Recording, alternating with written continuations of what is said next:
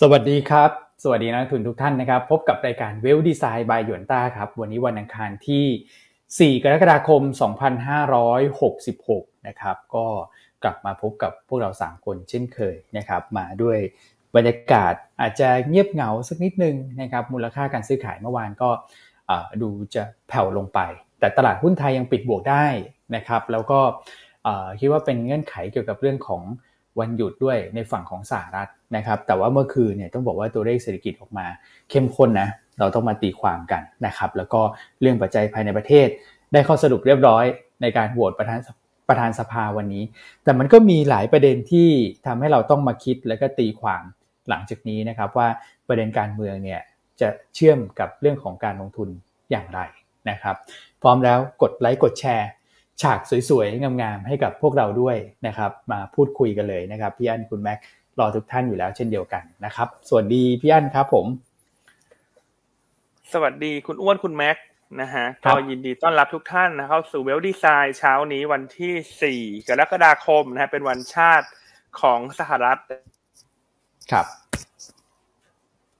ครึ่งวันนะก็บรรยากาศที่ค่อนข้างเงียบๆซะหน่อยอืมใช่ครับนะครับอ่าส่วนเรื่องการเมืองไทยวันนี้ก็ดูจะมีความโดดเด่นนะฮะเป็นพิเศษเทียบกับบรรยากาศของการลงทุนรอบๆบ้านที่เช้านี้อาจจะเปิดแล้วแกว่งตัวในแดนลบนะฮะวันนี้เราจะมาคุยกันนะว่าเอ่อผลจากการเสนอชื่อประธานสภาเช้านี้เนี่ยเอ่อตลาดจะตอบรับอย่างไรและเรามองว่าแต่ละขั้นตอนต่อจากนี้ไปมีอะไรบ้างที่เหลืออยู่สำหรับการเดินหน้าสู่การจัดตั้งรัฐบาลนะฮะแล้วก็เดี๋ยวมาคุยกันเรื่องตัวเลข ไอ เอส เอ็ม พี เอฟ ไอ ของสหรัฐที่เมื่อคืนนี้รายงานออกมาก็ถือว่าออกมาชะลอตัวลงอย่างต่อเนื่องนะคุณอ้วนนะฮะดังนั้นเนี่ยครึ่งปีหลังเนี่ยมันจะมีภาพชัดเจนมากขึ้นว่าเศรษฐกิจสหรัฐจะมีความเสี่ยงต่อการเกิด recession มากขึ้นเรื่อยๆเช่นกันอืม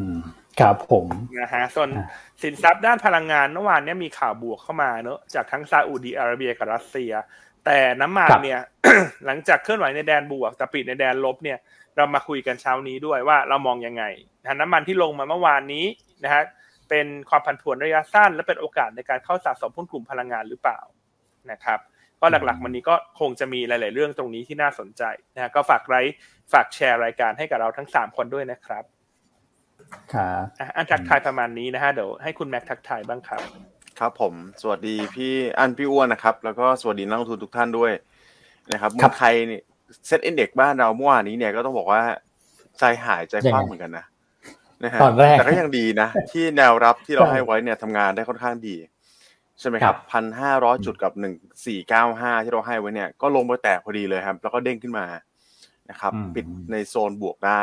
นะฮะแต่ก็ต้องบอกว่าพระเอกเนี่ยที่แย่งซีนไปเมื่อวานนี้ก็จะเป็นในส่วนของเอเชียเหนือเป็นหลักนะครับก็ไม่ได้แปลกอะไรนะผมคิดว่าเพราะไทยเราเนี่ยถือว่าเป็นท็อปเกนเนอร์ของตลาดหุ้นเอเชียมาสองวันติดต่อกันแล้วในวันพฤหัสแล้วก็วันศุกร์ที่ผ่านมานะครับแต่กราฟนี่ถือว่าโอเคเลยนะครับพี่อ้วนพี่อั้นครับนะทิ้งห่างอีกแล้วฮะเซตอินเด็กซ์บ้านเรานะครับทิ้งห่างยาวด้วยนะครับก็ต้องรอลุ้น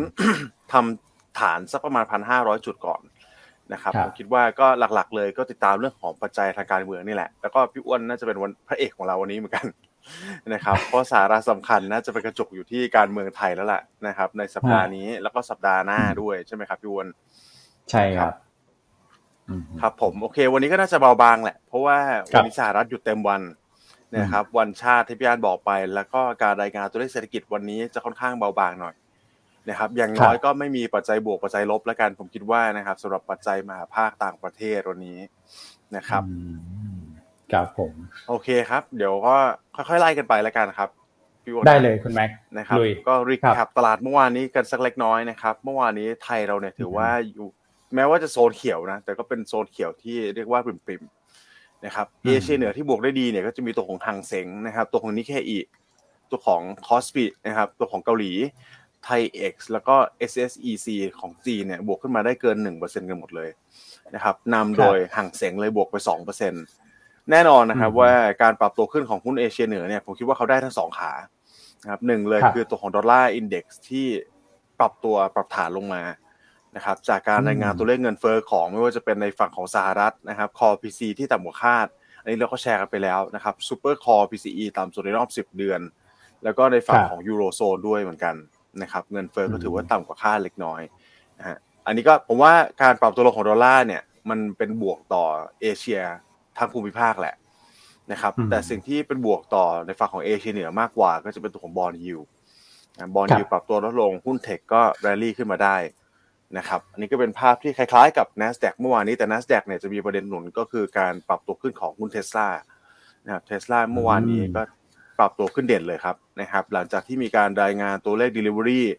ใช่ไหมครับตัวเลขการผลิตออกมาที่เราแชร์กันไปเนี่ยว่าไตรมาสสองปรับตัวขึ้นมาดีกว่าไตรมาสหนึ่ง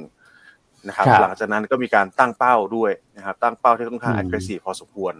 ตลาดก็ชอบครับพี่อันพี่วอนครับอืมนะครับก็ทำให้กลายเป็นอัพเพอร์ฟอร์เมอร์เมื่อวานนี้สำหรับตัวของ Tesla นะครับอืมมาดูตลาดหุ้นไทยบ้างครับผมขายดีขายดีครับพี่วอนมาดูตลาดหุ้นไทยบ้างนะครับก็จะเป็นแรงหนุนฟันโฟลจากนักลงทุนสถาบันอยู่นะครับถึงแม้ว่าเราอาจจะเห็นการรีโลเคทเงินในฝั่งของต่างชาตินะครับต่างชาติผมคิดว่าคงเป็นการหมุนเงินระยะสั้นแหละนะครับเพื่อหมุนลงในดัชนีเอเชียบ้านเราเนี่ยแหละนะครับไม่ได้มีปัจจัยลบส่วนตัวสำหรับตลาดหุ้นไทยนะครับเพราะว่าเขาโหลดมาเยอะพอสมควรก่อนหน้านี้นะครับอ่ะก็ในฝั่งของกองทุนซื้อมาสักประมาณ หนึ่งพันสองร้อย ล้านนะครับต่างชาติขายไป สองพันออฟเทรดซื้อมาหกร้อยห้าสิบแล้วก็รายย่อยซื้อเข้ามาสองร้อยสิบล้านบาทนะครับเล่นเน็ตกันนะไรใช่ฮะนักลงทุนรายบุคคลจังหวะลงไปเนี่ยพอแตะแนวรับที่คุณแม็กบอกอาจจะซื้อคืนกลับเข้ามานะครับแล้วพอเด้งเป็นบวกปุ๊บก็ขายเออเล่นสั้นๆกันไปก่อนในช่วงนี้เน้นกินคำสั้นครับผมใช่ครับโอเคนะครับมาดูเนี่ยฝั่งของตลาดหุ้นเอเชียเหนือนะครับอย่างที่กล่าวไปฟันโฟลเข้ามาจริงๆนะครับไต้หวันบวกไปสองร้อยสามสิบสี่ล้านเหรียญสหรัฐเกาหลีใต้ปรับตัวขึ้นไปสามร้อยห้าสิบล้านเหรียญสหรัฐนะครับอันนี้เราก็เห็นว่า year to date เขาเพอร์ฟอร์มได้ดีก็อิงไปกับตัวของ Nasdaq นั่นแหละที่ปรับตัวขึ้นมาเยอะนะครับเป็นดัชนีที่เอาเพอร์ฟอร์มตลาดโลกในปีนี้เลยนะครับแล้วก็ในฝั่งของเวียดนามอินโดฟิลิปปินส์เนี่ยค่อนข้างแฟลตนะครับไทยเราถือว่าเพอร์ฟอร์มได้ดีก่อนหน้านี้ก็มีแรงขายไปอย่างที่กล่าวไปนะครับฟิวเจอร์ก็เช่นเดียวกันครับลองเข้ามาก็สลับเป็นช็อตออกไปแต่ว่าที่น่าสังเกตเลยเนี่ยคือตัวของฟันโฟลในตราสารหนี้ใช่ไหมครับพี่อ้วน เก้าพันหนึ่งร้อย ล้านนี่หนาแน่นมากเลยมีปัจจัยอะไรไหมครับพี่อ้วนนี่คงมาดักกันนะนะครับเพราะว่าเมื่อคืนเนี่ยดูดอลลาร์อย่างที่คุณแม็กบอกนะครับก็เห็นอ่อนมานิดนึงหลังจากที่เปิดเผยตัว ไอ เอส เอ็ม ออกมาแล้วแย่กว่าคาดนะภาคการผลิตเนี่ยนะครับก็มาดูตัวของค่าเงินบาทปรากฏว่าแข็งเร็วเหมือนกันนะในช่วงสองวันนี้ครับจากตอนแรกเนี่ยเขาเคลื่อนไหวอยู่แถวประมาณสัก สามสิบห้าจุดเจ็ด นะตอนนี้ก็ลงมาแถวสามสิบห้าท่วนแล้วเมื่อคืนเนี่ยลงไปถึงประมาณสักสามสิบสี่บาทแปดสิบสตางค์ดูดสามสิบห้าไปเลยโอ้ดูดสามสิบห้าเลยนะครับใช่ครับต่างชาติก็ถือว่าเป็นชอบครับผมถือว่าเป็นแนวรับทางจิตวิทยาสำคัญใช่ไหมฮะสามสิบห้าใช่ใช่ใช่ใช่นะครับก็คงจะมีผลนิดนึงนะที่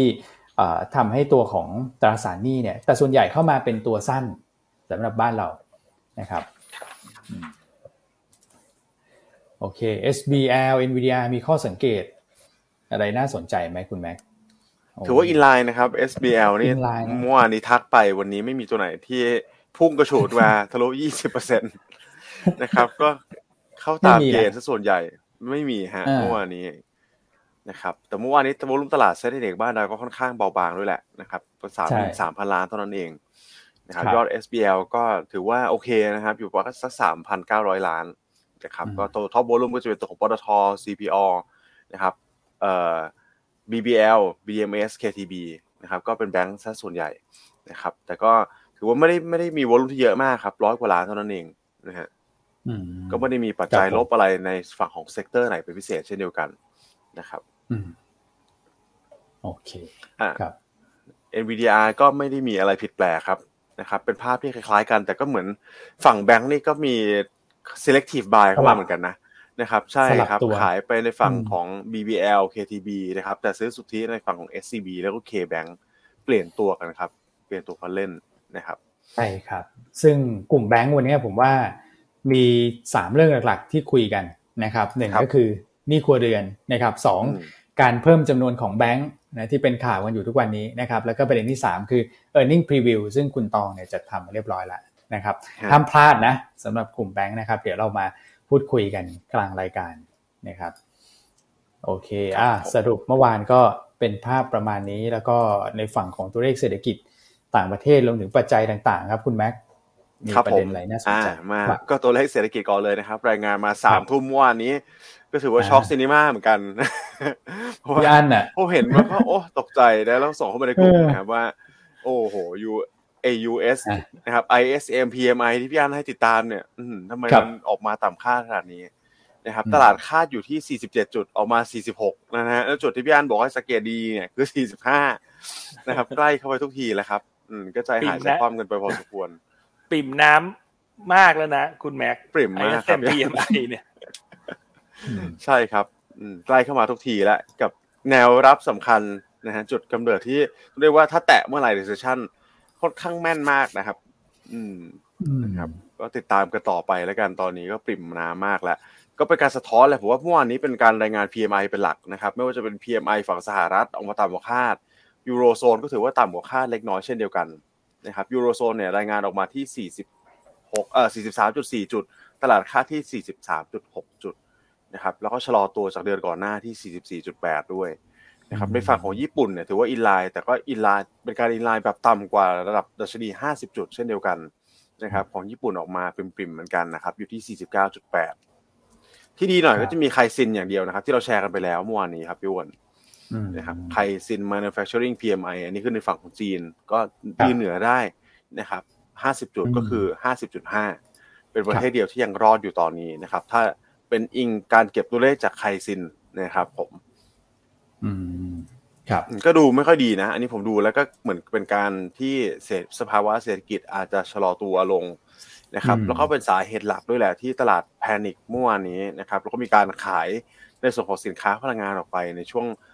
ช่วงแรกๆนะแต่วันนี้แล้วก็ยังโอเคขึ้นมาหน่อยนะครับปรับตัวขึ้นมาได้ในช่วงเช้าเนี่ยกลับมายืนเหนือเจ็ดสิบเหรียญได้อีกครั้งนึงสำหรับตัวของ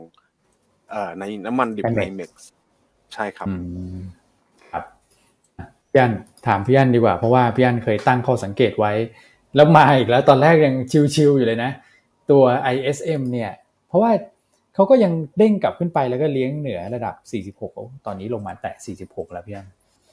ครับคือตอนนี้อั้นว่าตลาดหุ้นสหรัฐเนี่ยมันค่อนข้างย้อนแย้งนะอันนี้ก็ความเห็นส่วนตัวนะย้อนแย้งกับตัวเลขเศรษฐกิจนะครับนะครับคือถ้าเรามองว่าภาคการผลิตต่างๆเนี่ยมันเป็นเอ่อ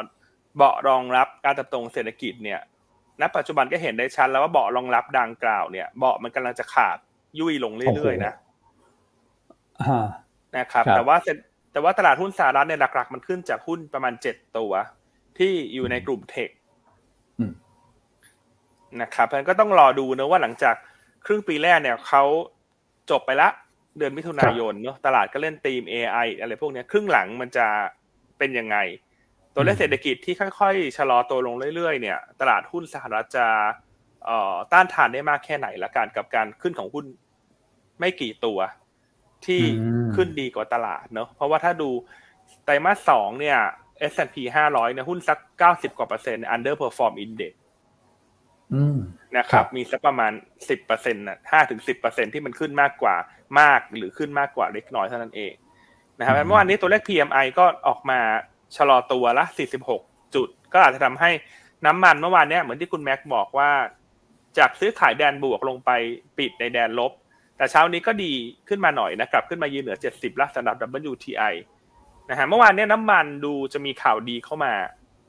จากซาอุดิอาระเบียแล้วก็รัสเซียเนี่ยประกาศ positive surprise ฮะเรื่องของการลดกำลังการผลิตน้ำมันคือซาอุเนี่ยจากเดิมที่จะลดในเดือนกรกฎาคมหนึ่งล้านบาร์เรลนะฮะเขาก็ลดเพิ่มไปถึงเดือนสิงหาอืมอ๋อครับอ่าส่วนรัสเซียเนี่ยบอกว่าฉันช่วยละกันช่วยคนละนิดคนละหน่อยก็อันนี้ก็ลดอีก ห้าแสน ในเดือนสิงหาคมครับนะฮะเพราะฉะนั้นจะเห็นได้ว่าแม้ว่าน้ำมันเมื่อคืนนี้จะผันผวนนะเพราะว่า ไอ เอส เอ็ม พอออกมาต่ำกว่าคาดเนี่ยคนอาจจะเลือก take profit เพราะว่าเมื่อวานในตลาดหุ้นสหรัฐมันซื้อขายแบบโวงเวงอ่ะเพราะมันแค่ครึ่งวันนะฮะแล้ววันนี้เขาเขาก็จะปิดทำการด้วยนะแต่เราเชื่อว่าน้ำมัน มีโอกาสไต่ขึ้นเนาะในเดือนกรกฎาคมแล้วก็อาจจะต่อเนื่องถึงเดือนสิงหาคมด้วยเพราะว่านอกจากซัพพลายจากซาอุที่จะลดลงในเดือนนี้แล้วก็ต่อเนื่องในเดือนหน้ารัสเซียก็จะลดในเดือนสิงหาด้วยรวมทั้งนะเดี๋ยวเข้าสู่สักช่วงปลายสิงหาต้นกันยาเนี่ยเฮอริเคนซีซั่นของสหรัฐเนี่ยมันจะมีการทวีความรุนแรงมากขึ้นนะครับจะมีจำนวนพายุที่มันซัดเข้ามาที่อ่าวเม็กซิโกไปจำนวนมากเนี่ยเพราะฉะนั้นโรงกลั่นนะฮะแล้วก็พวกเอ่อแท่นขุดเจาะน้ำมันขุดเจาะแก๊สธรรมชาติเดี๋ยวมันจะเปิดเดี๋ยวมันจะปิดมันเปิดปิดปิดทำให้ดีมานด์ซัพพลายเขาไม่นิ่งฮะแล้วก็จะทำให้ภาพโดยรวมในไตรมาสสามเนี่ยเราคิดว่ากลุ่มน้ำมันน่าจะเด่นนะฮะรวมทั้งคุณไบเดนเนี่ยน่าจะรอเติมน้ำมันกลับเข้าสู่คลังสำรองเชิงยุทธศาสตร์ด้วยที่เมื่อวานนี้เราคุยกันไปแล้วครับครับนะครับทั้งโดยรวมๆเมื่อวานนี้ก็ในมุมมองของอันเนี่ยน้ำมันที่อ่อนตัวลงมาเป็นแค่เรื่องของภาวะตลาดที่คาบเกี่ยววันหยุดแต่ว่าน่าจะเป็นจังหวะในการเพิ่มหุ้นกลุ่มพลังงานเข้าไปในไตรมาสสามฮะครับอืมจากประเด็นนี้ผมขออนุญาตเสริมพี่อานิดนึงนะครับก็จากการแถลงข่าวเนี่ยในฝั่งของซาอุดิอาระเบียใช่ไหมครับคือประกาศลดได้แน่แล้วแหละถึงเดือนของสิงหาคมนะครับแต่ว่าเอ่อในอนาคตเนี่ยเขาพูดต่อนะบอกว่าถ้าราคาน้ำมันยังไม่กระเตื้องขึ้นหรือว่ายังยืนเบสที่มันต่ำอยู่ตอนเนี้ยขนาดนี้เนี่ยมีโอกาสจะขยายตัวออกไปนะครับคือตอนนี้ซาอุดิลดจากสิบล้านบาร์เรลต่อวันใช่ไหมครับลงไปเหลือเก้าล้านแล้วก็ในฝั่งของรัสเซียเนี่ยเป็นการลดในแง่ของการส่งออกก่อนนะครับ ห้าแสน แล้วก็จะเป็นการลดกำลังการผลิตถัดไปซึ่งรัสเซียก็พูดคล้ายๆกันเหมือนกันนะครับก็เป็นเหมือนเหมือนโทรคุยกันเรียบร้อยแล้วครับสองประเทศนี้นะครับอืมนะครับก็คงไม่ไหวจริงแหละเพราะฝั่งซาอุดิเห็นราคาน้ำมันอยู่ประมาณสักเจ็ดสิบเหรียญสำหรับตัวของ ดับเบิลยู ที ไอ แล้วก็เจ็ดสิบห้าของสำหรับตัวเบนซ์เนี่ยก็ถือว่าต่ำมากๆใช่ไหมครับใช่ครับอืมครับเขาอาจจะไปติดภาพปีที่แล้วไงคุณแม็กซ์อ่าปีที่แล้วเอนจอยเป็นพิเศษใช่ไหมครับพี่อันต้องบอกปีที่แล้วนี่รวยมากๆอ่ะปีนี้รวยน้อยลงก็เลยไม่ค่อยไม่ค่อยสบายใจมั้ยไม่ค่อยพอใจเท่าไหร่อ่าใช่ฮะโอเคอ่ะไปประเด็นอะไรอีกฮะคุณแม็ก ไอ เอส เอ็ม ไปแล้วน้ำมันไปแล้วครับครับผมก็หลักๆคิดว่าอาจจะเป็นเรื่องของความเสี่ยงนะครับในด้านปัจจัยมหาภาคแล้วเขาเรียกว่าภูมิรัฐศาสตร์ละกันนะครับเมื่อวานนี้จีนมีการแซงชั่นกลับนะครับในฝั่งของชิปซึ่งชิปเนี่ยหลักๆเลยนะครับก็เป็นตัวของสินแร่เหล็กสองอันนะครับคือแกลเลียมกับในฝั่งของเจอร์มาเนียมเอาสรุปง่ายๆแล้วกันว่าสองอันเนี้ยนะครับใช้ผลิตในส่วนของ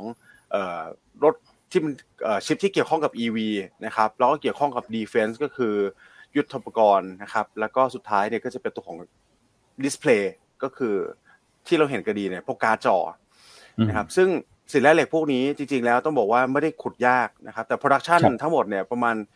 เก้าสิบกว่าเปอร์เซ็นต์ มาจากจีนนะครับแต่สิ่งที่จีนทำได้เพราะว่าจีนเนี่ยกดราคาในฝั่งของสินแร่เหล็กสองชนิดเนี้ยไว้ในประเทศนะครับให้มันต่ำมากๆแล้วก็ในฝั่งของสหรัฐหรือว่าประเทศอื่นๆเนี่ยทำแล้วก็จะไม่คุ้มนะครับแต่ว่าสิ่งที่ตามมาก็คือตอนนี้เนี่ยนะครับสำหรับคนที่ export อย่างที่ผมเรียนไปว่ามีกำลังการผลิต เก้าสิบกว่าเปอร์เซ็นต์ เนี่ยต้องไปขอในฝั่งของรัฐบาลนะครับถ้ามันยื่นเรื่องขอไลเซนส์ขอใบอนุญาตที่มันน่าจะมีขั้นตอนผมคิดว่าเยอะมากนี่แหละนะครับในการที่จะส่งออกออกไปได้นะครับแต่ก็มีคอมเมนต์เข้ามาเหมือนกันนะครับคอมเมนต์เข้ามาจากนักวิเคราะห์หรือว่านักอีโคโนมิสต์ระดับโลกเนี่ยเขาบอกว่าโอเคถ้าคุณแบนในการส่งออกใช่ไหมครับสิ่งที่เกิดขึ้นมาก็คือราคาของสินแร่เหล็กสองอันนี้ทั้งแกลเลียมแล้วก็เจอร์มาเนียมเนี่ยมันจะปรับตัวขึ้นในลำดับถัดไปซึ่งการปรับตัวขึ้นถ้าคุณปล่อยไว้ระยะกลางถึงยาวเนี่ยแน่นอนนะครับประเทศอื่นทำเนี่ยจะเริ่มคุมแล้วนะครับแล้วถ้าประเทศอื่นทำเช่นสหรัฐอเมริกาไปขุดมาเองหรือว่าไปผลิตออกมาได้เนี่ยนะครับซึ่งมันก็ไม่ได้หายากอืมแล้วก็เป็นการที่เขาเรียกว่าจะเป็นการพึ่งพาชิปตรงนี้ของจีนน้อยลงระยะถัดไปเนี่ยเขาบอกว่าอาจจะเป็นการยิงเข้าประตูตัวเองนะครับอืมก็เป็นที่น่าถกเถียงเหมือนกันครับพี่อันพี่อ้วนผมก็คิดเดี๋ยวต้องติดตามประเด็นนี้ต่อไปนะครับจะบอกว่าความรู้กับสินแร่เหล็กสองชนิดนี้ของผมเนี่ยค่อนข้างจำกัดพอสมควรเหมือนกันเดี๋ยวก็จะพยายามรีเสิร์ชมาให้นะครับใช่ครับอันอ่านข่าวว่ายังแบบเฮ้ยทำไมชื่อเรียกยากจังเลยคุณแม็กชื่อแปลกๆแกลเลียมใช่ไหมกับเจอร์มาเนียมขนาดชื่อเราก็ไม่ค่อยคุ้นนะถ้าเราไม่ได้อยู่ในอุตสาหกรรมคนที่ทำพวกชิปใช่ไหมชิปเมเกอร์ต่างๆใช่นะฮะอันนี้ก็เห็นได้ชัดเลยนะว่าคุณเอ่อทางจ้างจีนเนี่ยอันนี้เขาเวลคัมคุณเย็นเล่นด้วยนะด้วยข่าวนี้เลยนะคุณแม็ก ใช่ครับเย็นเล่นกำลังจะมาวันที่หกใช่ไหมอีกสองวันข้างหน้าครับอืมก็ต่างคนต่างแข่งเรื่องเทคกันแหละเพราะว่าตอนนี้อเมริกาเขาก็ไปดันเทคตัวของ เอ ไอ ชิปถูกไหมครับอ่าจีนก็จะดันเรื่องของ อี วี แล้วนะครับก็โอ้โหรับคุณเยเล่นด้วยการแบนเลยการส่งออกไปก่อนเลยนะครับผมคิดว่าก็คงเป็นปัจจัยทางด้านการเมืองด้วยครับพี่อั้นต้องโชว์ไม้แข็งไว้ก่อนครับผมใช่ก็เลยทำให้เอเชียเช้านี้เนี่ยก็ถ้าดูภาพโดยรวมเนี่ยเห็นได้ว่านอร์ทเอเชียก็จะอ่อนกว่าฝั่งเซาท์เอเชียนะนะครับเพราะว่ามันสะท้อนเห็นว่าข้อพิพาทต่างๆมันก็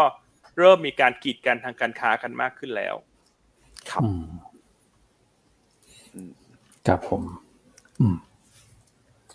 มีประเด็นนี้เข้ามานะทำให้บรรยากาศการลงทุนในเอเชียเช้านี้จะดูไม่ค่อยสดใสสักเท่าไหร่นะครับแล้วก็ตลาดหุ้นสหรัฐคืนนี้ก็ปิดด้วยเต็มวันใช่ไหมเมื่อคืนครึ่งวันวันนี้ปิดเต็มวันวันชาติก็ยิ่งไม่มีตัวอิงเลยนะเงียบเหงาอย่างนี้เนี่ยไม่มีอะไรให้ลอกเนอะวันนี้ตลาดจะเงียบๆหน่อย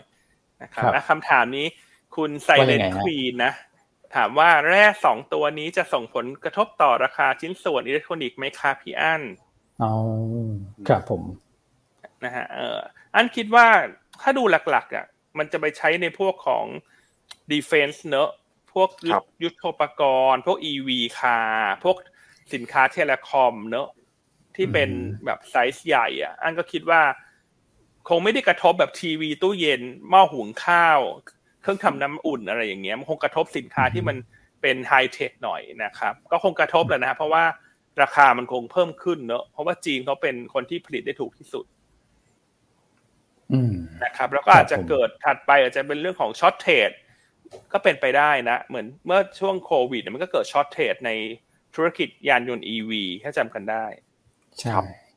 นะครับอืมก็แชร์ประมาณนี้แต่สิ่งที่ต้องติดตามก็คือรถจีนก็อาจจะไม่ขาดแคลนหรือเปล่าอืมอืมถูกมั้ยฮะซึ่งตอนนี้ของไทยเราเนี่ยการเติบโตของ อี วี car เนี่ยหลักๆมันก็มาจากจีนนะแล้วก็รองลงมาก็คือ Tesla เพราะฉะนั้นก็อาจจะไม่ได้กระทบมากนักนะอันคิดว่าอย่างนั้นนะฮะแล้วก็ส่วนที่มันไปกระทบเกี่ยวกับพวกอาวุธยุทโธปกรณ์มันก็ไม่ได้ค่อยเกี่ยวกับพวกเราที่เป็นแบบภาคครัวเรือนสักเท่าไหร่อืมครับใช่ครับนะครับอันก็แชร์ประมาณนี้อ่ะคุณแม็กคุณอ้วนมีความเห็นมั้ยฮะพอดีอันไม่ได้เชี่ยวชาญเท่าไหร่หรอกแต่อันนี้ก็คิดแบบอืมเร็วๆนะว่ามันจะกระทบยังไง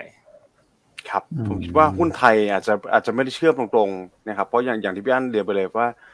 เราไม่ได้มีการทำชิปในฝั่งของ อี วี เยอะด้วยนะครับแล้วก็ถ้าเลยไปอีกเนี่ยฝั่งของ เอ ไอ เนี่ยเรายิ่งไม่เกี่ยวเข้าไปใหญ่เลยนะครับเพราะฉะนั้นคือชิปมันมันเป็นอะไรที่มันแยกกันเยอะอย่างการ์ดจงการ์ดจอหรือว่าชิปที่มันเป็นเขาเรียกว่าเอ่อชิปที่มันเป็นคอมเพล็กซ์ชิปเนี่ยก็เป็นหลายมันมีหลายประเภทมากๆนะครับก็คงไม่ได้ส่งผลกระทบต่อหุ้นอิเล็กทรอนิกส์บ้านเราโดยตรงแล้วกันครับโอเคนะเพราะถ้าเห็นข่าวนี้นะคุณพี่ไซเลนควีนก็ตกใจไงแต่ฉันต้องรีบไปตุนทีวีตู้เย็นเครื่องซักผ้าใหม่แล้วนี่ก็จะเย็นๆไม่ต้องไปตุนนะครับมันไม่เกี่ยวนะครับโอ้ส่วนคุณพี่ตู่นะไอแอมตู่นะขอบคุณมากที่แชร์เข้ามานะเขาบอกว่าถ้าเรียกให้ถูกต้องต้องเรียกว่าสารกึ่งตัวนำนะฮะอย่าเรียกว่าแร่เหล็กนะขอบขอบคุณมากเลยครับสารกึ่งตัวนำนะอ่าโอเคขอบคุณมากฮะคือคำนี้เราก็เห็นบ่อยๆนะแต่เราแบบบางทีเรานึกไม่ออกไงเพราะว่าในข่าวในบลูมเบิร์กเขาใช้คำว่าเมทัลใช่ไหมคุณแม็กอ่าใช่ครับนะยังไงขอบคุณพี่มากสารกึ่งตัวนำนะชื่อชื่อเพราะนะเซมิคอนดักเตอร์นะครับครับผมโอเคอ่ะพี่ไซเรนควีนบอกว่ารีบวิ่งไปก่อนว่าหุงข้าวเลยค่ะโอเคอ่ะต่างประเทศมีอะไรอย่างเงี้ยคุณแม็กซ์วันนี้อาจจะให้เวลาเยอะหน่อยกับเรื่องของประธานสภาเนอะหลายๆท่านก็มารอฟังคุณอ้วนวิเคราะห์อยู่แล้วก็เดี๋ยวการโหวตประธานสภาวันนี้จะเริ่มขึ้นสักประมาณ เก้าโมงครึ่งตามเวลาประเทศไทยใช่อ่ะครับเนี่ยผมดูไลฟ์อยู่เลยต่างประเทศก็เหลืออันเดียวที่อยากให้ฝากให้ติดตามนิดนึงคือในส่วนของ Student Loan นะครับ Student Loan อเมริกานะครับที่คุณไบเดนเคยเสนอไปก่อนหน้านี้แล้วตอนนี้ก็โดนศาลตีตกลงมาใช่ไหมครับต้องติดตามว่าความคืบหน้าที่คุณไบเดนเนี่ยจะสู้ในประเด็นนี้ยังไงเพราะว่าถ้าถ้าสมมติว่าไม่ผ่านเลยแล้วไม่มีการกระตุ้นไม่มีการช่วยเหลือในแง่ของ student loan เนี่ยแน่นอนว่า consumption นะครับในฝั่งของ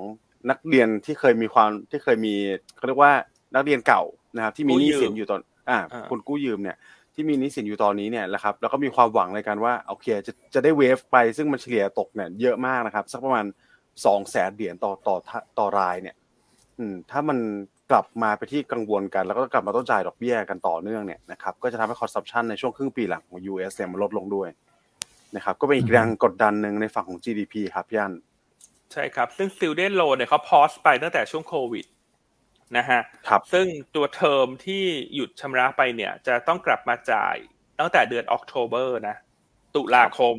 นะครับทุกท่านมาร์คไว้เลยว่าประเด็นเนี้ยเดี๋ยวคนจะพูดมากขึ้นเรื่อยๆมากขึ้นเรื่อยๆแล้วยิ่งเศรษฐกิจสหรัฐมันมีความถดถอยมากขึ้นนะฮะตอนนี้ก็ไปดูยอด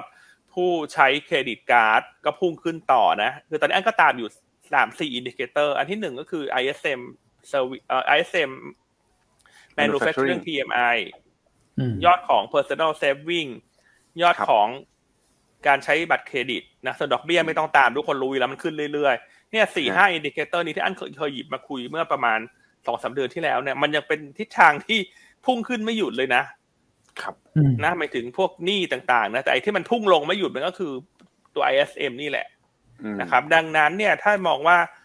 เอ่อสหรัฐเนี่ยยังมีการจับจะใช้สอยที่ดีในครึ่งแรกนะเพราะว่าคนก่อนหนี้มากขึ้นถูกมั้ยฮะคือสู้กับเศรษฐกิจที่มันไม่ดีด้วยการสร้างหนี้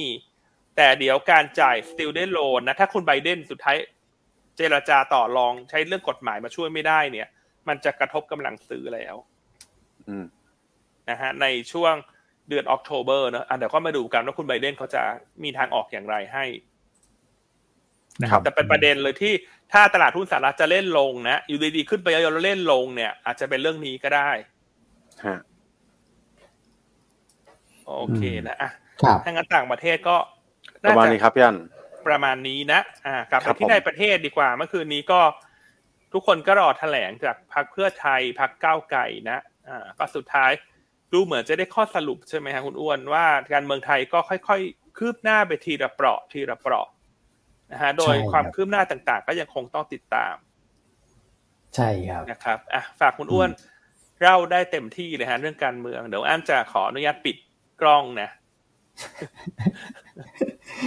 แหม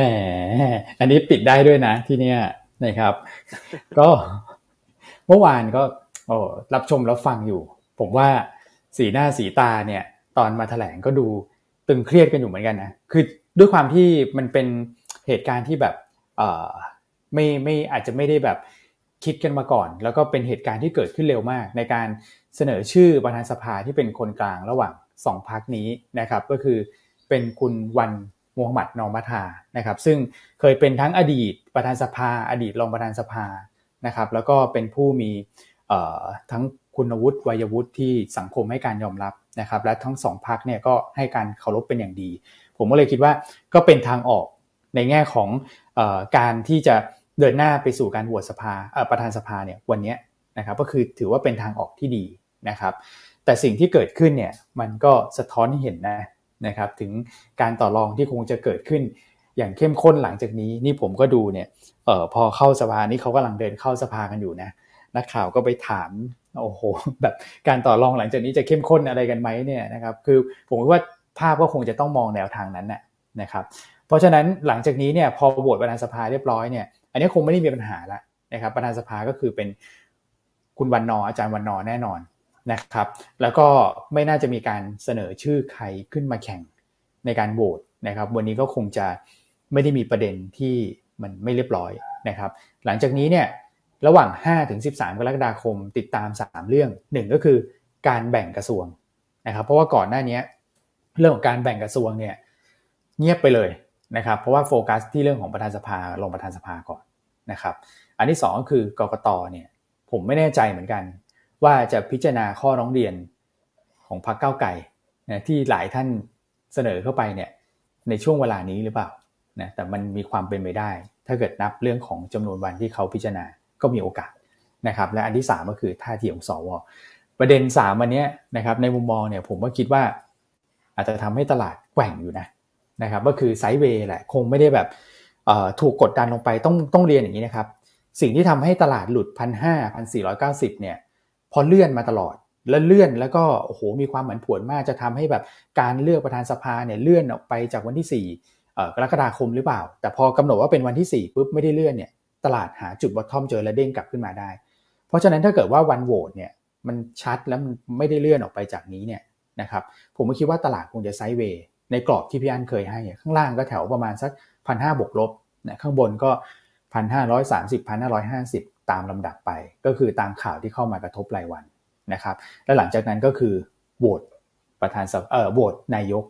นะครับระหว่าง สิบสามถึงสิบห้ากรกฎาคมซึ่งผมก็เชื่ออยู่ลึกว่าน่าจะใช้เวลาในการโหวตไม่นานนะครับและถ้าเกิดว่าจะมีการพลิกหรืออะไรกันเนี่ยก็น่าจะเป็นในช่วงนี้แหละนะครับแต่การที่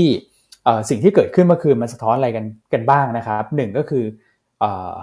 สองพรรคเนี้ยเขาคงจับมือกันไปจัดตั้งรัฐบาลนั่นก็คือเพื่อไทยกับก้าวไกลแต่การจะสลับขึ้นมาใครเป็นคนนำคนตามเนี่ยยังมีโอกาสเกิดขึ้นวันที่ สิบสามถึงสิบห้า นะครับก็ตัดช้อยที่สามเนี่ยเมื่อวานเนี่ยดูจะตัดช้อยที่สามออกไปนิดหนึ่งนะครับก็มาอยู่ที่อันที่หนึ่งหรืออันที่สองนะที่เราเคยทำซีนาริโอไว้นะครับอีกประเด็นหนึ่งก็คือที่ผมให้น้ำหนักอันที่สองเยอะหน่อยเพราะว่าดูแล้วเนี่ยอำนาจในการต่อรองของเพื่อไทยเริ่มสูงขึ้นนะนะครับณตอนนี้สิ่งที่เราเห็นนะครับเดี๋ยวก็ไปดูเรื่องของการจัดสรรกระทรวงกันอีกทีแล้วกันแต่ภาพที่เกิดขึ้นดูอำนาจในการต่อรองของเพื่อไทยสูงขึ้นนะครับก็เลยมองว่าซีนาริโอที่สองเนี่ยมีความเป็นไปได้มากขึ้นนะครับประเด็นที่สามก็คืออ่ะค่าเงินบาทตอบรับเชิงบวกแข็งค่าขึ้นมานะครับผมคิดว่าพอมันมีการเดินหน้าเนี่ยโฟลว์น่าจะมีการสลับมาไหลเข้าหลังจากที่เมื่อวานเนี่ยไหลออกไปเพื่อรอดูความชัดเจนนะครับแล้วก็ประเด็นสุดท้ายก็คือพอเราบอกว่าเพื่อไทยเนี่ยดูจะมีบทบาทมากขึ้นเนี่ยหุ้นที่เกี่ยวข้องกับเพื่อไทยก็ดูจะตอบรับเชิงบวกขึ้นมานะไม่ว่าจะเป็นแสนสิริหรือว่า เอส ซี ประมาณนี้นะครับอันนี้คือสิ่งที่เกิดขึ้นแล้วเดี๋ยวเรารอผลการโหวตในช่วงประมาณ เก้าโมงครึ่ง สิบโมงครับพี่อันนี่เขากำลังเดินเข้าสภาอยู่พี่อันมองประเด็นนี้ยังไงอันคิดยังไงเหรอฮะอันก็คงวิเคราะห์สู้คุณอ้วนไม่ได้เนาะแต่ก็ถ้ามุมมองอันประมาณนี้แล้วกันเดี๋ยวจะแชร์ให้ฟังนะก็แน่นอนวันนี้อันที่หนึ่งคือเราต้องผ่านเรื่องของประธานสภาไปก่อนนะครับก็โดยส่วนตัวคิดว่าวันนี้คงไม่ได้มีพลิกล็อกอะไรละก็คงเป็นคุณอาจารย์วันนอนนั่นแหละที่เมื่อวานนี้ได้ข้อสรุปไปแล้วนะฮะก็หลังจากโหวตตรงนี้ผ่านไปแล้วเนี่ยถ้าดูณตอนนี้เนี่ยเอ่ออันคิดว่าพรรคเพื่อไทยดูจะมีความเป็นต่อมากกว่านะอันนี้ก็คิดเหมือนคุณอ้วนนะว่าแต้มต่อมันสะท้อนมาทางเพื่อไทยค่อนข้างมากนะดังนั้นตลาดหุ้นเนี่ยแน่นอนแม้ว่าตัวตำแหน่งประธานสภาเมื่อวานเนี่ยจะมาจากพรรคที่ไม่ใช่พรรคอันดับหนึ่งกับอันดับสองแต่ตลาดก็คงมองว่าเป็นบวกเพราะว่าความคืบหน้าความชัดเจนจะนำให้คนมองไปสู่การจัดตั้งรัฐบาลและตลาดหุ้นน่ะชอบความชัดเจนครับนะตลาดหุ้นน่ะชอบความชัดเจนอยู่แล้วแต่ว่าเอ่อลำดับถัดไปเนี่ยการสวิงของหุ้นเนี่ยอันคิดว่าน่าจะมากขึ้นในช่วงใกล้วันโหวตนายกอืมครับนะครับคือตอนนี้คงค่อยๆไต่ขึ้นไปก่อนนะฮะอย่างเมื่อวานนี้มันปิดที่หนึ่งพันห้าร้อยหกอันคิดว่าก็มีโอกาสเห็นหนึ่งพันห้าร้อยยี่สิบ หนึ่งพันห้าร้อยสามสิบนะในช่วงนับตั้งแต่วันนี้ไปจนถึงช่วงที่จะโหวตนายกคือสิบสามถึงสิบห้า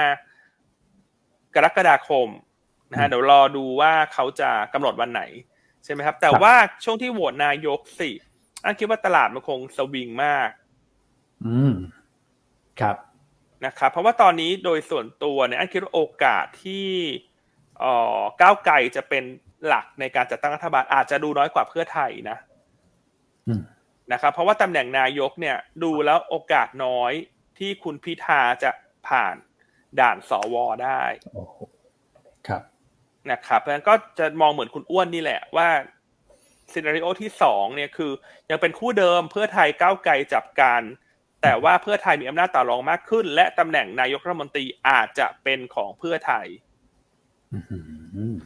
ครับนะฮะซึ่งถ้าออกในซีนาริโอนี้อันคิดว่ามันค่อนข้างสมูทนะเพราะว่าตอนนี้คนที่นักลงทุนโดยรวมคงกังวลว่าการเดินหน้าไปสู่การโหวตนายกและผลที่ตามมาจะตามมาด้วยเหตุการณ์ชุมนุมหรือเปล่านะอันนี้อันนี้พูดแบบตรงๆนะว่านักลงทุนคิดยังไงนะแต่ถ้าออกมาในซีนาริโอนี้เนี่ยก้าวไกลยังอยู่ในขั้วฝั่งรัฐบาลมันก็ค่อนข้างสมูทในระดับหนึ่งนะถึงแม้ว่าจะมีเสียงตามโซเชียลมั่งบอกว่าเออฉันไม่โอเคทั้งแฟนคลับเพื่อไทยแฟนคลับก้าวไกลนะแต่มันก็เป็น คันรองของประชาธิปไตยที่จะเดินหน้าไปเรื่อยๆนะครับแต่ถ้าออกมาในอีกซีนาริโอหนึ่งเนี่ยเราจะต้องติดตามเช่นโหวตคุณพิธาแล้วไม่ผ่านใช่ไหมฮะเสนอสักสองครั้งสามครั้งไม่ผ่าน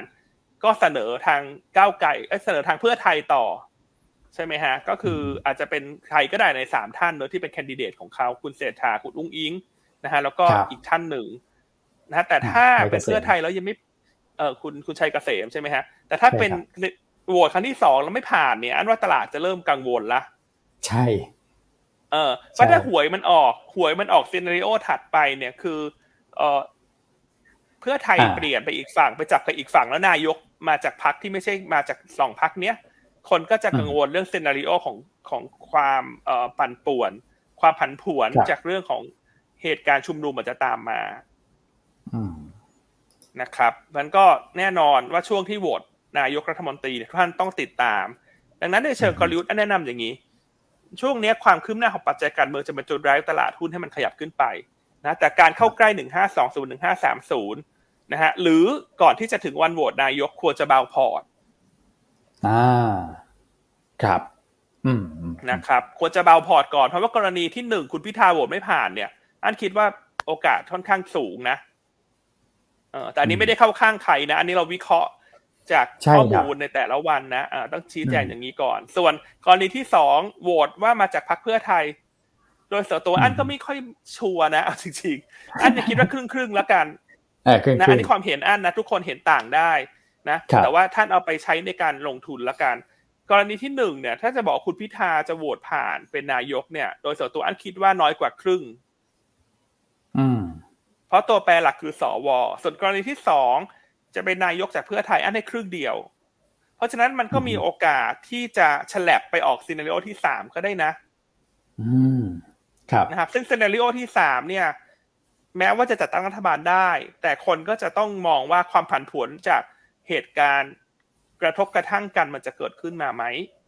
อืมครับผมครับอ่าเพราะแชร์ประมาณนี้เนาะตอนนี้กลายเป็นว่าสิ่งสำคัญสุดก็คือเรื่องโหวตตำแหน่งนายกนี่แหละอืมครับผมก็มองคล้ายๆคุณอ้วนแหละแต่อันคิดว่าความปั่นป่วนจะมากขึ้นแล้วก็ก็ยังดูก้ำกึ่งอ่ะไม่รู้ยังยังคาดเดายากแต่โดยส่วนตัวคิดว่าถ้าออกซีนาริโอที่สองก็ดูเออดูมันระบุมระม่อมดีนะคุณอ้วนก็คือแบบอ่าผ่านพ้นไปแล้วจะไปแก้แก้อะไรแล้วก็อาจจะอยู่สัก สองถึงสาม ปีก็อาจจะเลือกตั้งใหม่ไหมก็จะเป็นไปได้ถูกไหมฮะถ้าการเลือกตั้งรอบนี้เออมันจะนำตามมาด้วยการแก้กฎหมายต่างๆเนอะให้มันมีความเออมีอะไรดีฮะไม่เออเรียกไม่ถูกแล้วมีความประชาธิปไตยมากขึ้นได้ไหมฮะถ้าใช้ผิดคำผิดขออภัยนะไม่ค่อยกล้าพูดเท่าไหร่ในเรื่องของที่เราจะไปปรับเรื่องสวเรื่องอะไรออกไปอย่างเงี้ยถึงแม้ท่านจะหมดอายุแล้วปีหน้าแต่ว่าก็ต้องมีการปรับตรงนี้อยู่ดีเนอะเพราะมันเป็นสิ่งที่คนไม่ค่อยเห็นด้วยเรื่องของประชาธิปไตยใช่ครับก็คือเรื่องของการเลือกตั้งแหละหลักๆนะครับเอ่อทั้งสวแล้วก็เรื่องของบัตรเลือกตั้งเรื่องของการนับคะแนนการปัดเศษอะไรพวกนี้นะครับก็คือจะต้องต้องมีการตั้งสสลขึ้นมาเพื่อแก้ไขในตัวของรัฐธรรมนูญอยู่แล้วนะครับเมื่อวานเนี่ยผมฟังอาจารย์วันนอร์ว่าที่ประธานสภาเขาบอกว่าเผลอๆเนี่ยพอแก้ไขรัฐธรรมนูญกันเสร็จก็สักสองปีนะแล้วก็โดยธรรมชาติก็คือต้องยุบสภาเพื่อเลือกตั้งใหม่อย่างเงี้ยนะครับเพราะฉะนั้นการอลุ่มอล่วยกันในในครั้งนี้เพื่อให้เดินหน้าจัดตั้งรัฐบาลกันให้ได้ก่อนเนี่ยผมคิดว่าก็เป็นแนวทางที่น่ามันมันก็ระบุระม่อมแหละโอกาสที่จะเกิดการเมืองนอกสภาเนี่ยผมก็เชื่อว่าไม่ไม่น่านะถ้าเกิดว่าเขายังจับคู่กันไปแบบนี้แม้ว่าจะสลับกันบ้างนะครับอืมเห็นด้วยครับพี่อันนะครับเกิดว่าออกสองนะดูเหมือนจะดีที่สุดสำหรับตลาดนะครับตอนนี้นะครับใช่อ่ะเราสลับไปที่คุณแม็กบ้างดีมั้ยฮะคุณแม็กเนี่ยที่เป็นคนรุ่นใหม่อ่ะคุณแม็กมองยังไงเนอะก็อาจจะมองต่างจากเราได้นะครับโหแต่ว่าพี่อันพี่อ้วนแชร์รายละเอียดไปแน่นมากเลยนะผมก็คิดในลักษณะคล้ายๆกันนี่แหละนะครับก็ดูว่าคือถ้าเป็นผมว่ามันต้องแยกแยะกันในการวิเคราะห์นะครับถ้าสมมติว่าเราพูดพูดถึงเรื่องตลาดทุนเพียวๆถูกไหมครับว่าเคสสองเคสสามเนี่ยมันก็น่าจะเป็นบวกเออเขาเขาไปเคสสองนั้นน่าจะเป็นบวกต่อตลาดทุนมากกว่าอยู่แล้วแล้วก็ดูอย่างตอนนี้โทนเสียงของสวที่ค่อนข้างเงียบไปใช่ไหมครับพี่อ้วนแล้วก็การที่แบบเราไปที่ที่ในฝั่งของ ก้าวไกลจะไปเกณฑ์สวมาเขาเรียกว่า approve เพิ่มเติมเนี่ยมันมันก็ค่อนข้างเงียบแหละเพราะฉะนั้นโอกาสอย่างผมมองคล้ายๆพี่อั้นเลยครับว่าเกิน ห้าสิบเปอร์เซ็นต์ นะที่อาจน่าจะโหวตไม่ผ่านในวันที่ สิบสามถึงสิบห้ากรกฎาคมนี้นะครับก็ต้องวางกลยุทธ์ไว้แหละแต่ว่าผ่านไม่ผ่านผมคิดว่ายังไงก็ต้องลดพอร์ตไว้ก่อนถูกไหมครับเพื่อติดตามเคสซีนาริโอเพราะว่าถ้าเซ็ตอินเด็กซ์ย่อตัวลงมาเนี่ยก็น่าจะเป็นจังหวะที่เข้าไปเก็บมากกว่าที่ที่ถือยาวไปข้ามไปนะครับอืมใช่ครับแล้วช่วงนั้นทุกท่านคงต้องเตรียมรับมือนะกับความผันผวนของข่าวสารในโลกโซเชียลต่างๆเนี่ยมันจะทำให้ตลาดหุ้นมันมีความสวิงมากอ่ะเพราะว่านึกออกไหมฮะโซเชียลพอคนได้รับมาคนก็ส่งต่อๆกันซึ่งมันไม่รู้ข้อมูลมันถูกมันผิดก็ไม่รู้เนาะใช่ครับนะครับแล้วถ้าท่านที่แบบไม่ชอบความผันผวนอ่ะช่วงนี้ไต่ขึ้นไปก็มีเวลานะเพราะว่าอีกสักพักนึงนะกว่าจะเลือกตั้งเอ๊ะเราจะรู้วันไหนคุณอ้วนว่าเขาสรุปเลือกนายกเป็นวันไหนก็เอ่ออย่างครั้งที่แล้วเขาจะทิ้งช่วงประมาณสักสิบวันครับพี่อั้นก็เลยจะไปตกอยู่ในช่วงวันที่สิบสามถึงสิบห้ากรกฎาคมแต่ว่าเดี๋ยวต้องรอทางสภาครับเขาได้รับจดหมายจากประธานสภาก่อนก็คือพออาจารย์วันนอเขาได้รับแต่งตั้งเนี่ยเขาจะส่งจดหมายไปแล้วก็ซาวเสียงกันระหว่างสสกับสวว่าตกลงจะเป็นวันไหนแต่ผมเอ่อคิดว่าไทม์ไลน์ตรงเนี้ยทางสภาเขาเป็นคนเปิดมาก่อนก็น่าจะอยู่ในกรอบตรงนี้ครับครับเพราะฉะนั้นเดี๋ยวมีวันชัดเจนเรื่องเลือกตั้งเลือกเรื่องนายกเมื่อใดเดี๋ยวจะมาแจ้งนะนะทุกท่านจะได้เตรียมรับมือกับสถานการณ์ได้ดียิ่งขึ้นละกันนะเช้านี้มีคอมเมนต์เข้ามานะว่าทั้งคุณอั้นคุณอ้วนคุณแม็กก็วิเคราะห์ได้ครบทุกมุมเลยนะเรื่องของการเมืองเนี่ยอืมโหเรื่องนี้สำคัญครับต้องหลายมุมมองใช่ไหมฮะคุณอ้วนนี่ก็มือหนึ่งอยู่ละกระบี่มือหนึ่งวิเคราะห์การเมืองอ่ะตัวผมว่าตามแล้วก็อย่างที่พี่อั้นบอกอ่ะโอ้ตามแล้วก็เครียดนะตามจนเราแบบสับสนในตัวเองนะบางทีต้องแบบโอ้จะเอายังไงพี่อั้นถามบางทีผมก็ตอบไม่ได้ตอบไม่ถูกเหมือนกันเออเพราะตัวแปรมันเปลี่ยนไปเปลี่ยนมาตลอดนะเอาจริงๆถามตอนเช้าปุ๊บแปรยังเป็น A B C D อยู่พอมาที่ตกไปตอนเย็นตอนบ่ายตัวแปรมันเป็น X Y Z ไปแล้วแต่อันนี้มันใกล้มากๆแล้วใกล้มากๆแล้วคงจะคงจะอีกไม่นานแล้วจริงๆเนาะเพราะว่ามันมันก็เหลือตัวแปรไม่เยอะแล้วอ่ะเรียนอย่างนี้แล้วกันเนาะใช่ครับนะครับเพราะฉะนั้นก็นะฝากติดตามแล้วกันแล้วก็พยายามวิเคราะห์ให้ทุกท่านได้ความรู้มากที่สุดละในการไปประยุกต์ใช้ในการลงทุนนะครับใครฟังการวิเคราะห์ของเราแล้ว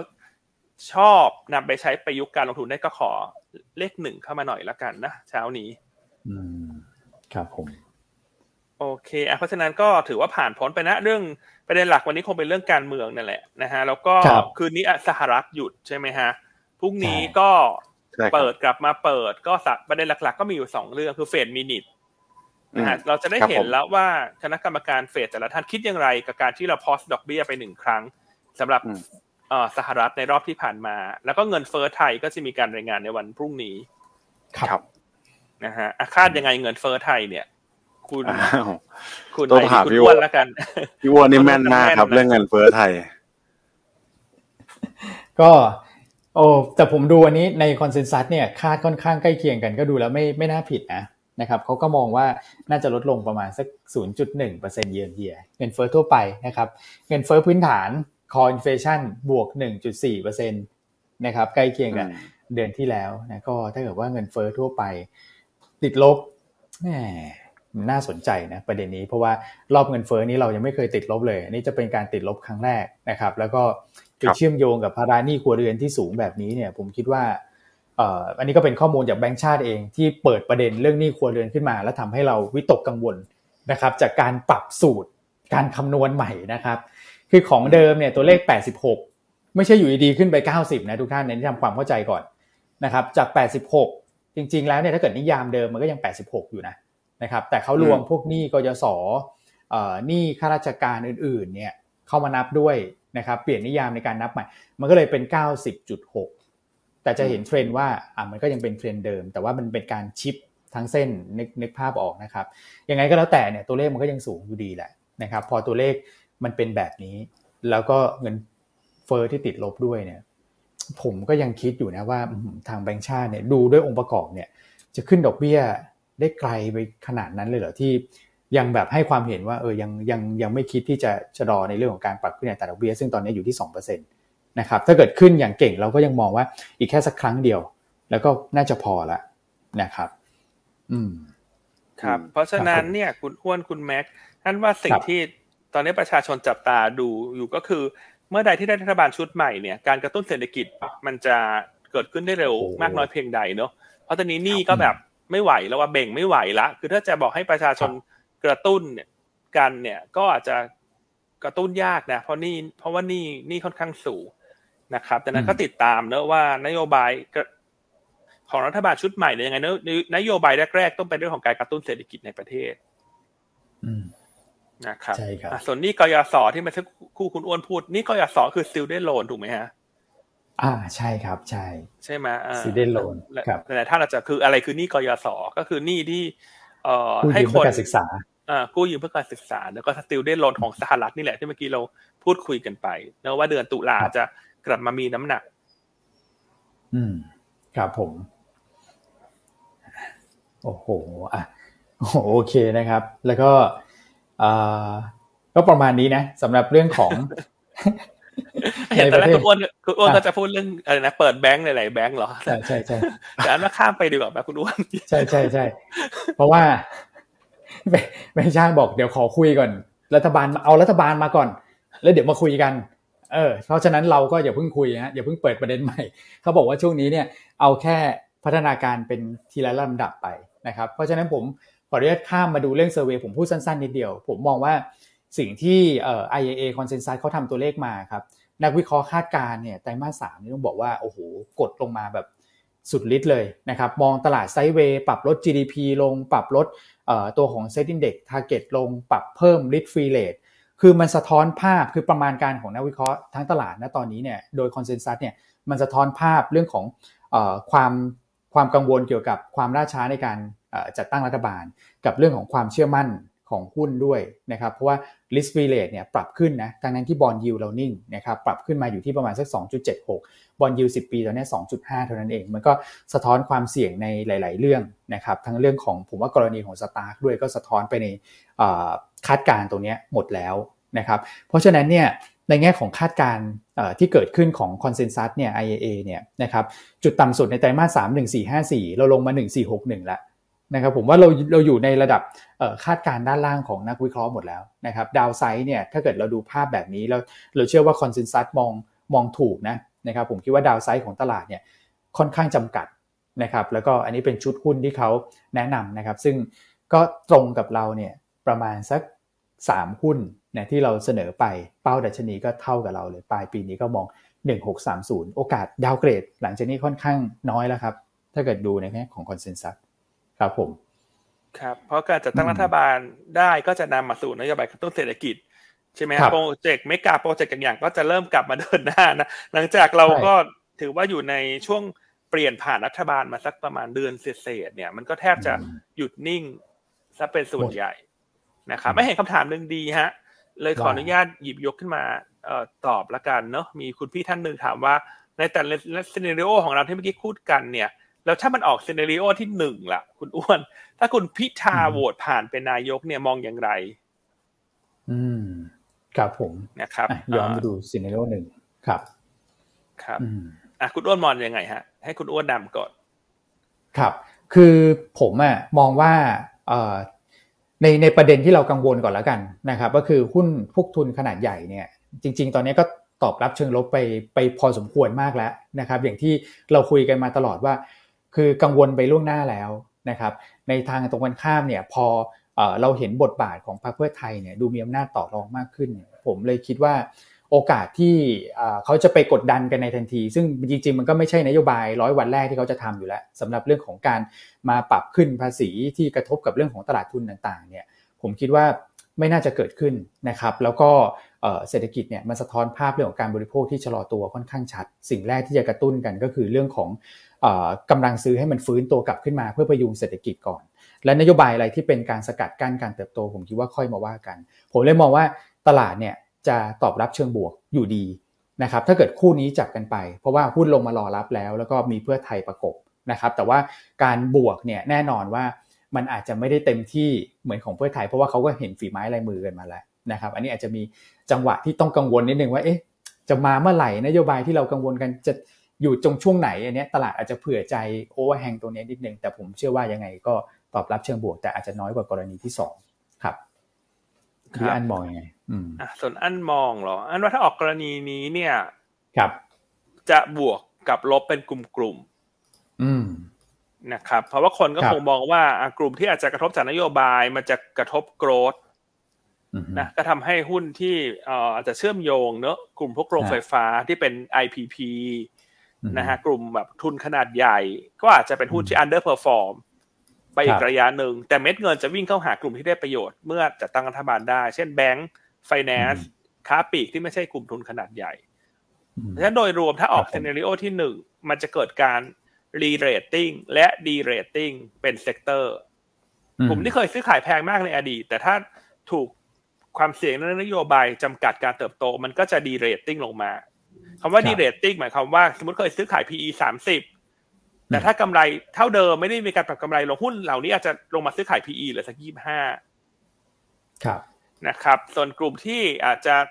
โตได้ช้าเพราะว่ากลุ่มทุนเขาโตได้เร็วก็อาจจะมีการดีเรตติ้งขึ้นมาเพราะฉะนั้นถ้าออกซีนาริโอนี้มันจะบาลานซ์มันจะเป็นการบาลานซ์และกลยุทธ์ก็คือต้องทำ sector rotation หรือว่าทำ stock selection แบบพุ่งเป้ามากขึ้น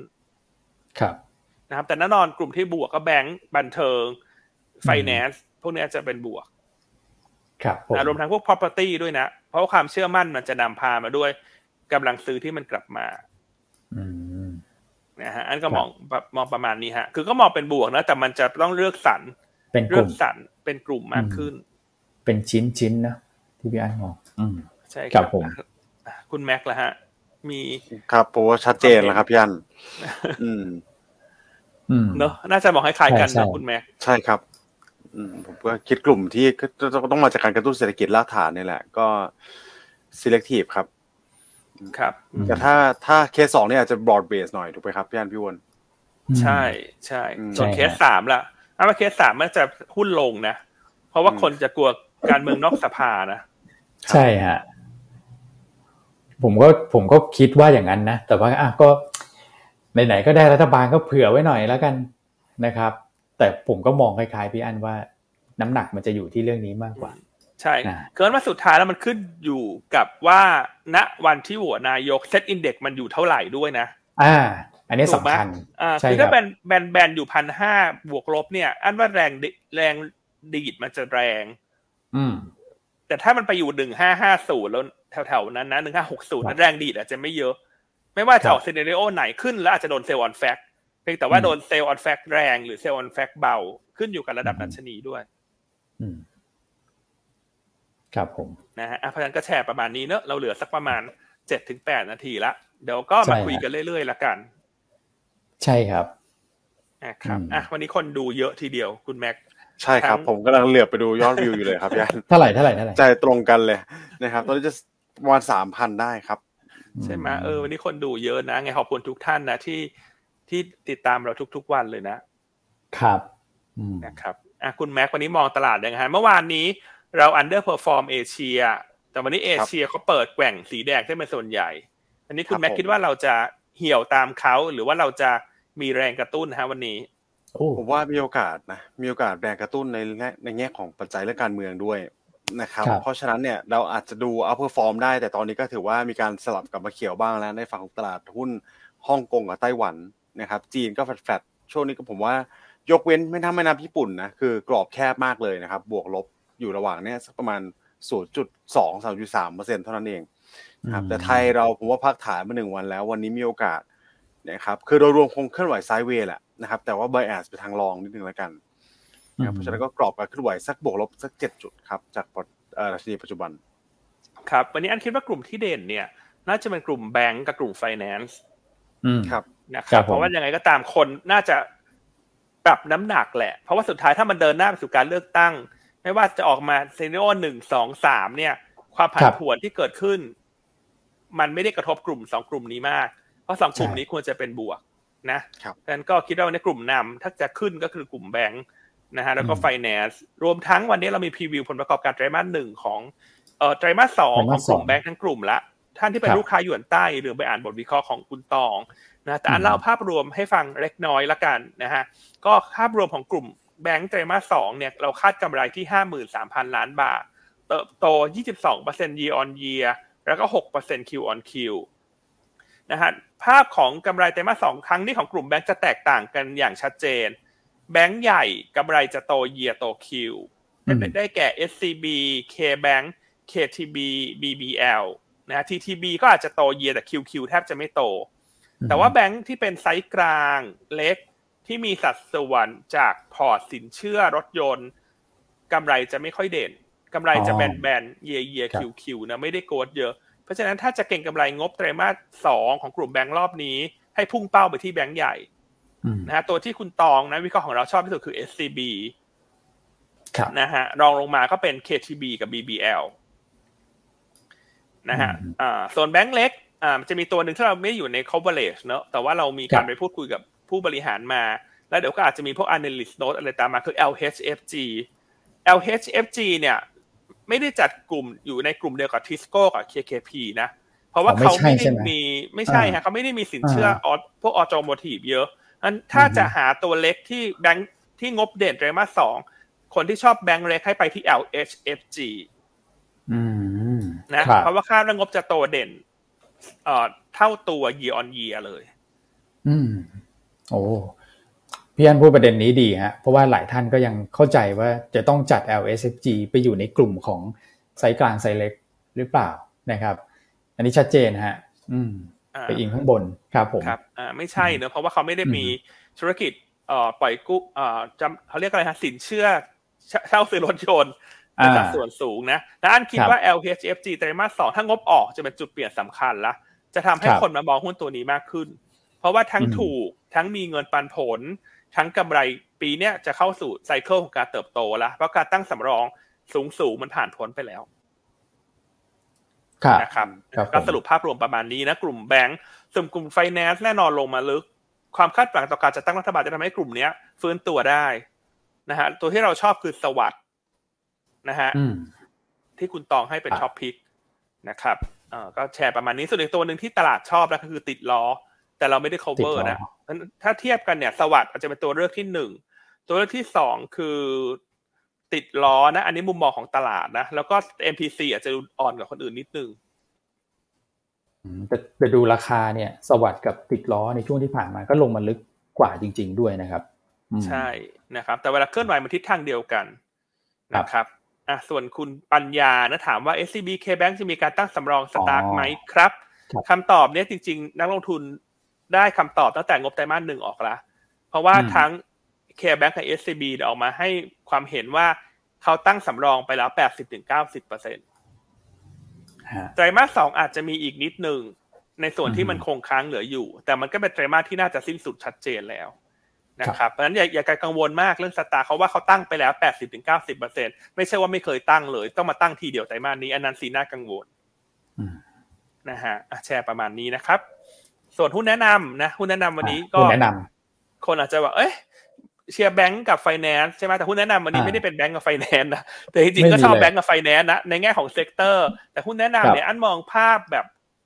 ยาวนิดนึงสำหรับเดือนกรกฎาคมเราค่อนข้างชอบกลุ่มพลังงานนะครับเพราะเราคิดว่าดีมาซัพพลายที่มันสมดุลมากขึ้นนะซัพพลายมีโอกาสที่จะลดลงเนื่องจากมาตรการต่างๆจะทำให้กลุ่มพลังงานเป็นกลุ่มเด่นในเดือนกรกฎาคมตัวแรกเลือกปตท.สผ.นะครับแนะนำเก็งกำไรแนวต้านหนึ่งร้อยห้าสิบห้าบาทเนาะสาเหตุหลักๆก็คือคาดว่ากลุ่มพลังงานจะเพอร์ฟอร์มได้ดีในเดือนกรกฎาคมด้วยสามเหตุผลหลักอันที่หนึ่งซาอุลดกำลังการผลิตหนึ่งล้านบาร์เรลในเดือนกรกฎาคมและต่อเนื่องถึงเดือนสิงหาคมที่ประกาศเมื่อวานนี้อันที่สองค่าสหรัฐเตรียมเติมน้ำมันกลับเข้าสู่คลังยุทธศาสตร์นะข้อที่สามคาดหวังต่อมาตรการกระตุ้นเศรษฐกิจของจีนนะด้วยสามเหตุผลนี้เนี่ยน่าจะเป็นจุดไร้ราคาน้ำมันเนี่ยขยับขึ้นไปได้หลังจากเป็นสินทรัพย์ที่เคลื่อนไหว underperform ตลาดหุ้นในช่วงครึ่งปีแรกของปีนี้นะครับเพราะฉะนั้นคนที่ชอบ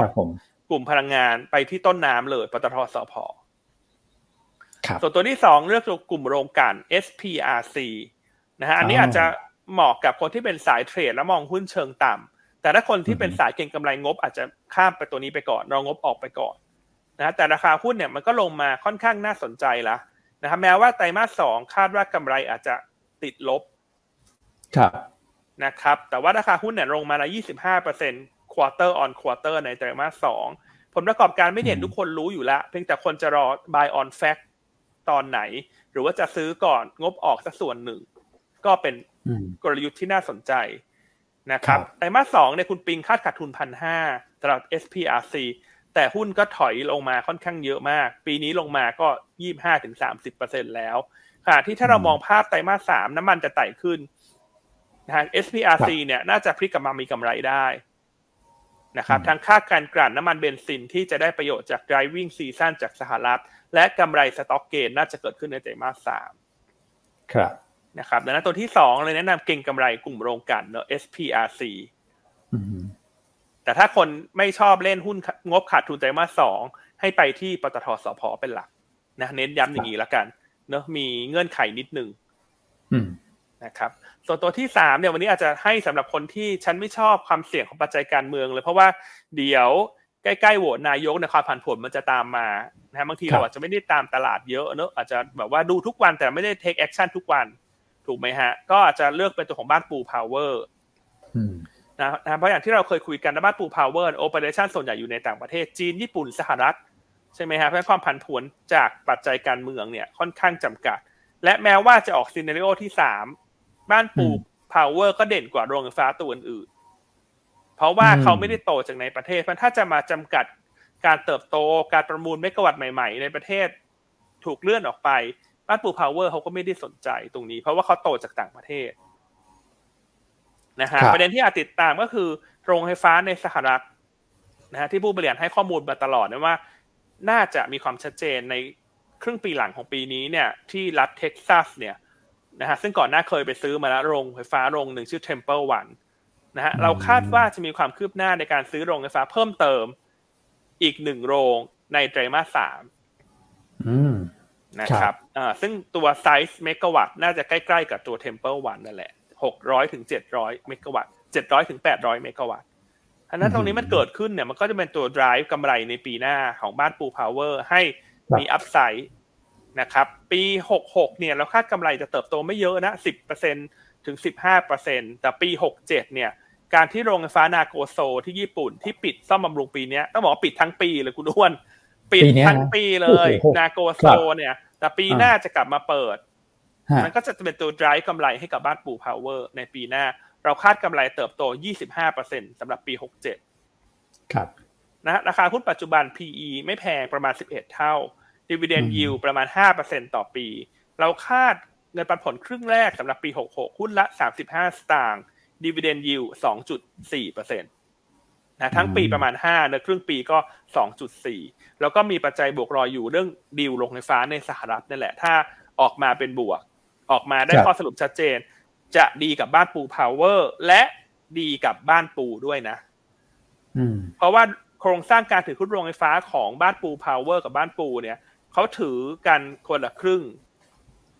คือ บี พี พี เนี่ยถือ ห้าสิบเปอร์เซ็นต์ แล้วบ้านปูไปถือผ่าน บี เค วี ห้าสิบเปอร์เซ็นต์ เพราะฉะนั้น overall แล้วเนี่ยบ้านปูจะได้มากกว่า ห้าสิบเปอร์เซ็นต์ เพราะถือผ่านทั้ง บี เค วี และถือผ่านทั้งบ้านปูพาวเวอร์เนาะคือสตรัคเจอร์มันเป็นขนมชั้นฮะเพราะฉะนั้นแน่นอนว่าถ้าโรงไฟฟ้ามีความคืบหน้าก็จะเป็นบวกกับบ้านปูด้วยแต่ว่าเบเนฟิตหลักจะตกกับบ้านปูพาวเวอร์มากกว่าเพราะว่าฐานกำไรของบ้านปูพาวเวอร์ต่อปีเนี่ยเขาระดับ สามถึงสี่ พันล้านเพราะถ้าได้แอดอัพขึ้นมาสัก สามถึงสี่ร้อย ล้านมันคือ สิบเปอร์เซ็นต์ ของกำไรแต่ว่าบ้านปูตัวแม่เนี่ยกำไรต่อปีเขาว่ามัน สองหมื่นถึงสามหมื่น ล้านบาทมันก็จะน้อยกว่าเนอะในแง่เปอร์เซ็นเทจก็แชร์ประมาณนี้แต่ว่ามันดีกับทั้งกลุ่มนั่นแหละเพียงแต่บวกมากบวกน้อยขึ้นอยู่กับว่าเป็นบ้านปูพาวเวอร์หรือตัวบ้านปูตัวแม่อืมครับนะฮะแต่อีกสิ่งนึงอ่ะเกือบลืมถ้าเรามองข้ามช็อตไปอีกหน่อยถ้าได้โรงไฟฟ้ามาเติมพอร์ต บี เค วี ก็ถือโรงไฟฟ้าด้วยถูกมั้ยฮะครับ Temple วัน เนอะถ้าเทมเอ่อถ้าโรงไฟฟ้าถัดไปเนี่ยออกมาแล้วสูตรการถือหุ้นเหมือนเดิมเนี่ยมันก็ทำให้ บี เค วี มีกำไรกับรายได้ที่มากขึ้นก็อาจจะนำไปสู่การ ไอ พี โอ และได้ valuation ที่ดีขึ้นนะถ้าเทียบระหว่างมีโรงไฟฟ้าใหม่กับไม่มีถูกไหมฮะอันนี้ก็ถือว่าเป็นเป็นสัญญาณบวกนะสำหรับตัวทั้งกลุ่มเลยละกันแชร์ประมาณนี้บ้านปูด้วยครับ นะครับแต่เรื่องบ้านปูพาวเวอร์เนาะแต่อันก็จะเล่าเชื่อมโยงให้เห็นภาพทั้งกลุ่มแหละนะฮะช่วงนี้มีหลายๆท่านมาแซวอันนะว่าอันนี่มีข้อบ้านปูแบบเชิงลึกมากโอ้สุดๆครับผมนะครับโอ้เชื่อมโยงอันนี้น่าสนใจด้วยครับบ้านปูพาวเวอร์นะเวลาคิดเราก็ต้องคิดให้มันครบลูปเนอะเพราะว่าสัดส่วนการถือมันเอ่อมีแบบหลายบริษัทถือนะครับอ่ะตัวสุดท้ายคุณอ้วนวันนี้คุณแชมป์เลือกตัวไหนนะฮะ บี ที เอส ครับ บี ที เอส เนี่ยก็ฟื้นตัวกลับขึ้นมาได้ค่อนข้างดีนะครับในทางเทคนิคเนี่ยเขาบอกว่าผ่านรูปแบบสามเหลี่ยมตรงนี้ทะลุขึ้นไปได้นะครับมีโมเมนตัมในการขยับขึ้นต่อนะแนวต้านแปดบาทนะครับแนวรับ เจ็ดจุดหกห้า แล้วก็ stop loss ถ้าต่ำกว่า เจ็ดจุดสามห้า นะครับผมว่าหุ้นโดเมสติกเพย์เนี่ยเราก็เลือกกันมาสักวันสองวันแล้วนะที่พี่อันเลือกมาให้นะครับตอนนี้ก็ด้วยความที่อย่างที่เรียนนะครับพอโหวตประธานสภาปุ๊บนะปัจจัยภายในประเทศก็เดี๋ยวต้องรอการแบ่งกระทรวงการโหวตนายกกันกำหนดวันลำดับถัดไปถ้าเกิดยังไม่ชัดเนี่ยก็โกลบอลเพย์ก็ดูน่าสนใจนะพี่อันเลือกมาได้จังหวะพอดีเลยนะครับบ้านปูพาวเวอร์นี่ก็ฟังแล้วก็ปันผลก็ดีด้วยนะมีปันผลด้วยครึ่งปีสองปีก็บอกคนที่เซฟเซฟอ่ะไม่ว่าจะออกซีนาริโอไหนการเมืองตัวนี้ก็แบบเป็นแบบปลอดภัยอ่ะเราก็ให้แบบอาหารหลายๆจานในแต่ละวันเนอะว่าท่านชอบอาหารแบบไหนอ่ะจะชอบเผ็ดชอบเปรี้ยวชอบเค็มชอบหวานไปเลือกกันต่อตามสะดวกได้เลยนะอ่ะสุดท้ายฝากคุณแม็กปิดท้ายแล้วโฆษณางานสัมมนานิดนึงได้ไหมฮะได้ครับอ่ะแต่โฆษณางานสัมมนาหน่อยนะฮะวันนี้ถือว่าคนเข้ามารับชมกันเยอะด้วยนะครับอย่าลืมนะครับลงทะเบียนกันนะครับไม่ว่าจะเป็นลูกค้าของเราปัจจุบันหรือว่าจะเป็นลูกค้าใหม่นะครับหรือว่าใครสนใจเนี่ยอยากมาเปิดกับพอร์ตกับยูนต้าและอยากมาฟังกลยุทธ์การลงทุนเรานะครับผมบอกว่าฟรีนะครับวันที่ยี่สิบสามกรกฎาคมนี้เจอกันนะครับ เก้าโมง นถึงเที่ยงนะครับที่เอ่อตลาดหลักทรัพย์นะครับหอประชุมอาจารย์สังเวียนนะครับใครยังไม่ลงลงทะเบียนมานะครับตอนนี้เหลือที่ไม่น้อยไม่ไม่เยอะแล้วไม่เยอะแล้วจริงๆนะครับเพราะฮีออนไลน์เพิ่งเช็คมาให้เนี่ยเหลืออยู่ไม่เท่าไหร่เองนะครับเพราะฉะนั้นก็รีบลงทะเบียนมาอย่ารอให้ถึงวันที่มันใกล้ถึงการสัมมนานะเดี๋ยวจะไม่ได้นะครับใช่โอเคนะครับก็ฝากไว้เพียงเท่านี้แล้วกันนะครับแล้วเดี๋ยวพบกับเราได้ในวันพรุ่งนี้วันนี้ขออนุญาตลากันไปก่อนแล้วส่งต่อให้พี่แชมป์เลยนะครับสวัสดีครับสวัสดีครับสวัสดีครับ